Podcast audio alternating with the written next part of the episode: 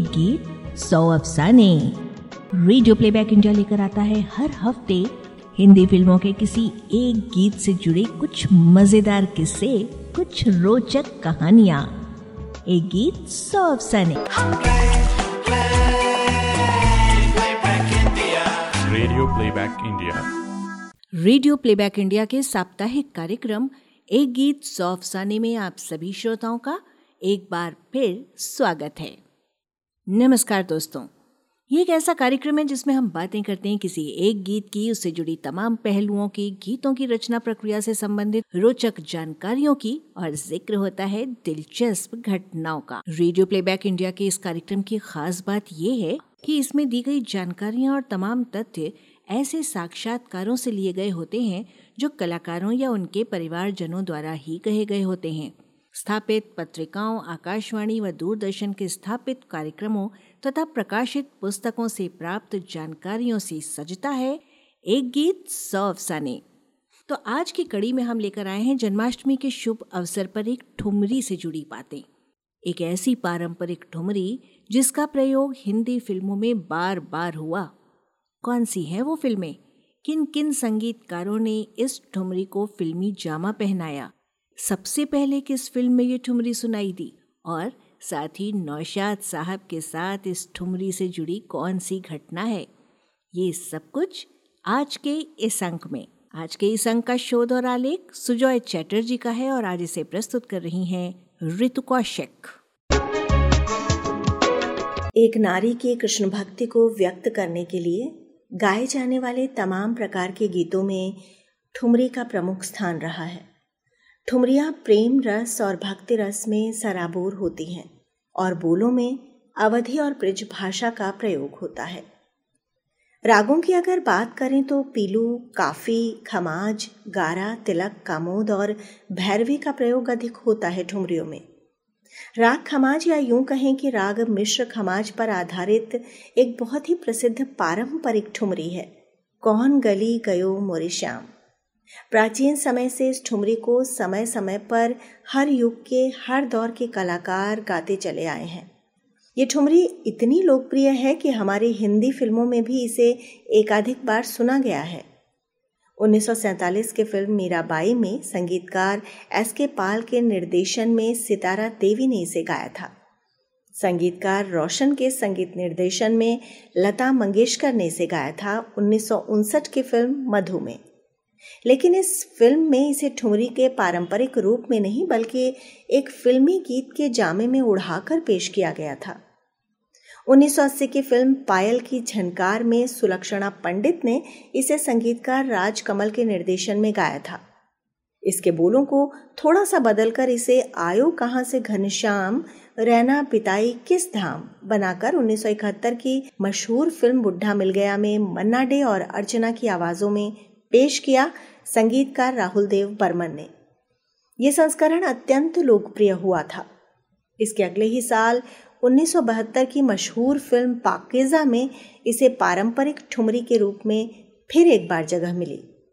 संगीतकार गुलाम मोहम्मद के इंतकाल के बाद इस फ़िल्म के संगीत के लिए नौशाद को नियुक्त किया गया था, जिन्होंने इस ठुमरी को परवीन सुल्ताना से गवाया। वैसे नौशाद साहब ने पाकिजा से पहले ही इस ठुमरी का इस्तेमाल बहुत साल पहले अपने शुरुआती दिनों में कर लिया था।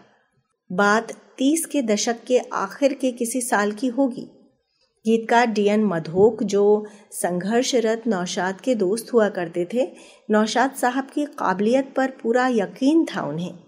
इसी यकीन के बलबूते वो नौशाद को चंदूलाल शाह के पास ले गए थे। शाह ने उन्हें अपनी अगली फ़िल्म में काम दिलाने की बात कहकर आश्वस्त किया। इस आगामी फ़िल्म के लिए मधोक साहब की लिखी एक भजन की धुन उन्होंने बनाई। भजन के बोल थे, बता दो कौन गली गए श्याम? गीत रिकॉर्ड हो गया। लेकिन दुर्भाग्यवश चंदुलाल शाह की वो फ़िल्म बन नहीं सकी और ये गीत भी जारी नहीं हुआ। आगे चलकर 1938 में जब नौशाद संगीतकार ज्ञान दत्त के सहायक के रूप में काम कर रहे थे पंजाबी फ़िल्म मिर्ज़ा साहिब में, तब एक दिन नौशाद ने ज्ञान दत्त को अपनी इस पहली धुन के बारे में बताया और उन्हें वो धुन सुनाई।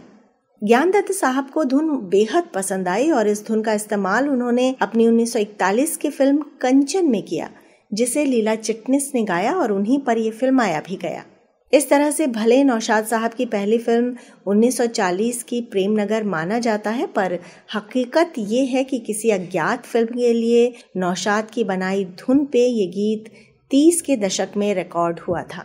बताया जाता है कि ज्ञान दत्त नेक दिल और आदर्शवादी इंसान थे, इसलिए उन्होंने नौशाद की इस रचना का श्रेय खुद नहीं लिया और इसके लिए नौशाद का नाम नामावली में शामिल करने का सुझाव दिया। इस वजह से फ़िल्म कंचन के नामावली या टाइटल्स में बतौर संगीतकार ज्ञानदत्त और नौशाद दोनों नाम दिखाई देते हैं।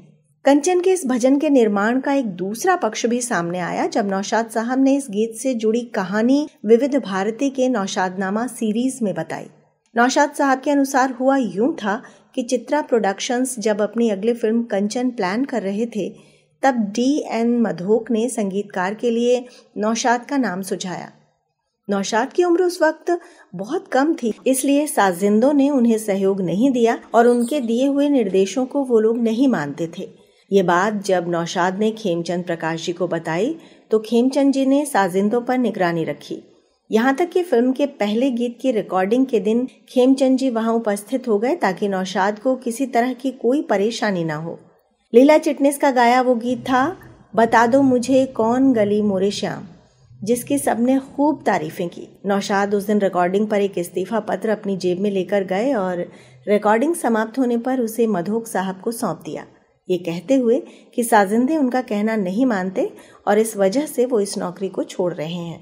मधोक चकित रह गए और उनसे गुजारिश की कि वो इतना बड़ा कदम न उठाएँ। उन्हें समझाया कि इस इंडस्ट्री में मौका पाना बहुत मुश्किल होता है, इसलिए हाथ आए मौके को गंवाना नहीं चाहिए। जब मधुक ने कहा कि तुम बहुत जज्बाती हो तो उस पर नौशाद साहब का जवाब था, यही जज्बात मुझे इस लाइन में लाए हैं, साहब. तो इस तरह से एक गीत सौ अफसाने की आज की कड़ी होती है पूरी। आशा है आपको हमारी ये प्रस्तुति अच्छी लगी होगी। अपनी राय अवश्य हमें बताएँ। आपको बता दें कि रेडियो प्लेबैक इंडिया के इस स्तंभ के लिए शोध और आलेख सुजॉय चटर्जी का और प्रस्तुति संज्ञा टंडन की तो अब आज के अंक को समाप्त करने की मुझे यानी ऋतु कौशिक को दीजिए अनुमति। नमस्कार। एक गीत सौ सैनिक। Radio playback India